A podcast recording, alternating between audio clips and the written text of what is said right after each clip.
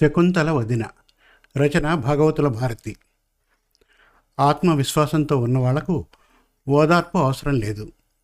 ఇతరుల జాలి కోసం ఎదురు చూడరు కూడా. ప్రముఖ రచయిత్రి భాగవతుల భారతి గారు ఈ విషయాన్ని తన కథలో చాలా చక్కగా వివరించారు. ఈ కథ మన తెలుగు కథలు డాట్ కాంలో ప్రచురింపబడింది. ఇక కథ ప్రారంభిద్దాం. అక్క మన విజయ్ అన్నయ్య పోయాట్ట. అంటూ చెల్లి ఫోన్ చేసింది. అయ్యో అవునా? ఎలా? నేను దిగ్భ్రాంతి చెందా. ఎలా ఏముంది? డెల్టా వేరియంట్ అట మనలోనే ఒకడిని మింగేసింది. బాధతోనే అంది చెల్లి. పది మంది కన్నా ఎవరూ ఉండకూడదుగా? అదీకాక హాస్పిటల్ వాళ్ళు శవాన్ని ఇవ్వలేదుట. అటు నుంచి అటే శ్మశానానికి తీసుకుపోయారట. ఎవరము ఎక్కడికి కదిలేటట్టు లేదు. ఈ వేవ్ తగ్గాక వెళ్ళి పలకరించి రావడమే.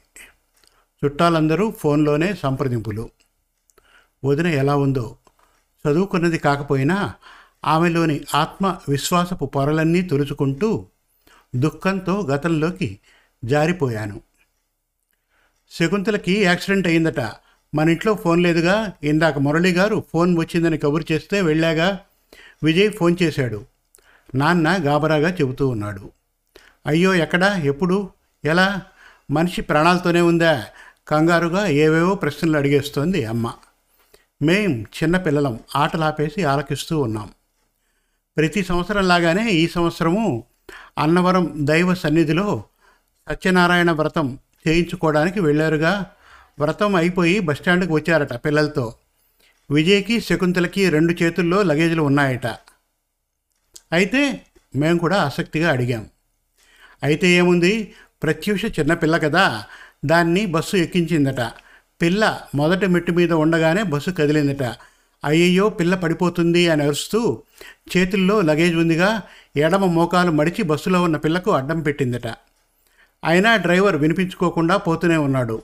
బస్సు చక్రం కుడికాలి మీద ఎక్కిందట. అరుస్తూ పడిపోయిందట శకుంతల.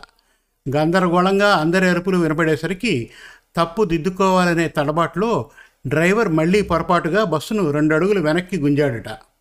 మళ్ళీ కాలిమించే పోయిందట రెండోసారి కూడా. అయ్యో పాపం. ఆ డ్రైవర్ని పట్టుకొని తన్నలే అందరూ చేరి అమ్మ అడిగింది. తన్నులు గుద్దులు సరే వీళ్ళు ఎలా ఉన్నారో ఏమిటో మళ్ళీ వాళ్ళే ఫోన్ చేస్తేనే వివరాలు. ఇందాక కంగారుగా బస్టాండ్లో నుండే చేసినట్టున్నాడు. మనకి అన్నయ్య వాళ్ళకేను అవును ఇప్పట్లాగా అప్పుడు సెల్ ఫోన్లు విరివిగా వాడకం లేదు. ఇక అక్కడి నుంచి మురళి గారింట్లో ల్యాండ్ ఫోన్ ఎడతెరిపి లేకుండా మోగుతూనే ఉంది మా చుట్టాలతో. విషయం పూర్తిగా తెలిసింది సాయంత్రానికి. యాక్సిడెంట్ చేసింది గవర్నమెంట్ బస్సు. కాబట్టి వాళ్ళే విశాఖపట్నం కింగ్ జార్జ్ హాస్పిటల్లో చేర్చారట. అవునా అయితే పదండి పోదాం. హుటాహుటిన అమ్మ నాన్న అన్నయ్యను తెలిసిన వాళ్ళ ఇంట్లో ఉంచి నన్ను చెల్లిని తీసుకొని బయలుదేరారు. విజయ్ శకుంతల వదిన అమ్మకి అక్కైన మా పెద్దమ్మ కొడుకు కోడలు అప్పుడప్పుడు పెళ్ళి ముచ్చ ముచ్చట్లు చెప్పేటప్పుడు శకుంతల వదిన పెళ్ళి రోజు ముచ్చట్లు అందరి మధ్యలో చర్చకు వచ్చేవి. మా చెవుల్లోనూ పడేవి. పెళ్ళికి విడిది ఎక్కడో పాడుబడ్డ బడిలో ఇచ్చారు. అక్కడ కుక్కలు తిరుగుతున్నాయి. చీకటి పడింది. కానీ లైటే లేదు. పెళ్ళి కొడుకును ఎవరన్నా చీకట్లో ఉంచుతారా? అవ్వ తర్వాత ఎవరో లాంతర్ తెచ్చిపెట్టారు. పైగా మంగళ స్నానాలకు చన్నీళ్ళు పెట్టారు.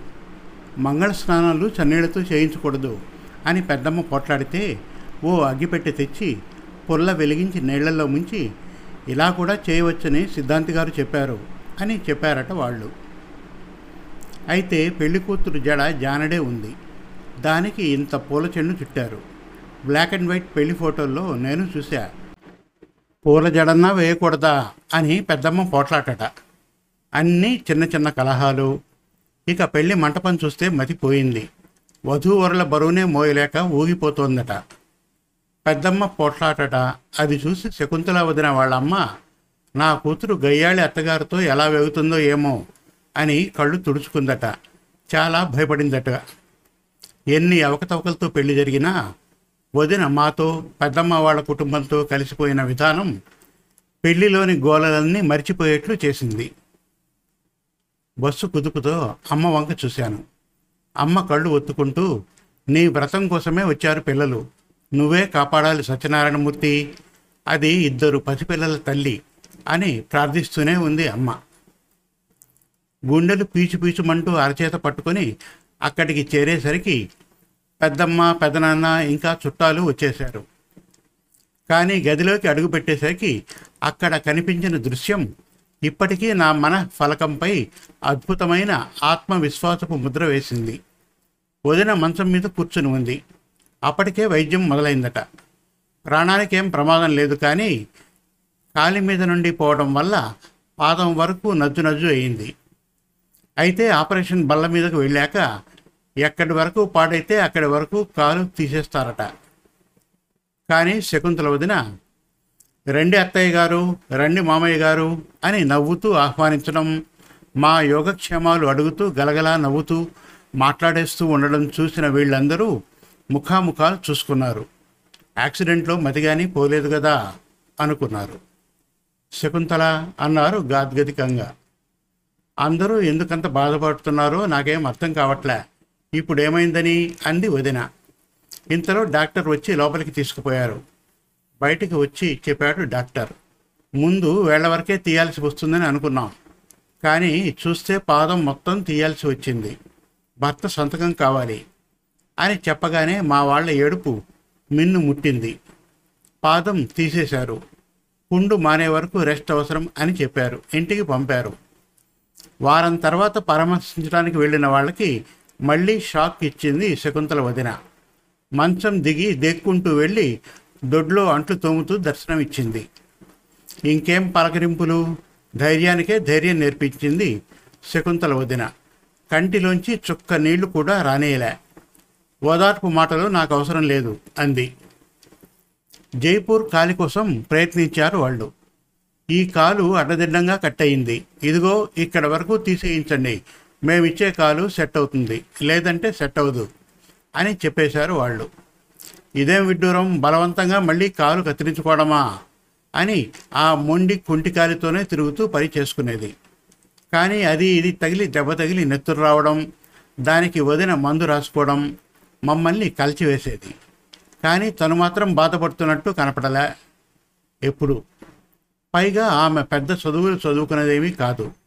అన్నయ్య మాత్రం వదినకి ఎంత ఊతమిచ్చాడని ప్రతి పనిలో అన్నయ్య సహకారంతో పిల్లల్ని పెంచడం వాళ్ళ ఆలన పాలన పెళ్ళిళ్ళు పెద్దమ్మ పెదనాన్నకి కోడలుగా సేవలు అంతెందుకు? మా ఇంట్లో పెళ్ళిళ్ళకి మా బంధువుల వారి పెళ్ళిళ్ళకు కుంటుకుంటూనే ఎంత చాకరీ చేసిందని? మగాళ్ళైతే ఆఫీస్ పని వరకే. ఆడవారికి ఇంట బయట ఎంత చాకరీ ఉంటుంది?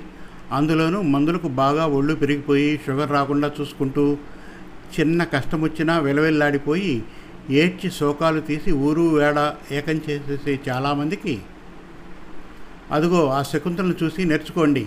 అనేంత అచంచలమైన ఆత్మవిశ్వాసపు స్ఫూర్తి శకుంతల వదిన.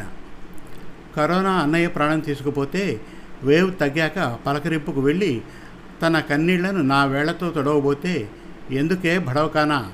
తుడుచుకోవటానికి నాకు వేళ్ళు లేవా? నడిపించటానికి రెండో కాలుగా మీ అన్నయ్య జ్ఞాపకాలు లేవా? అని ఏడుస్తూ కూడా నవ్వేసింది మా శకుంతల వదిన.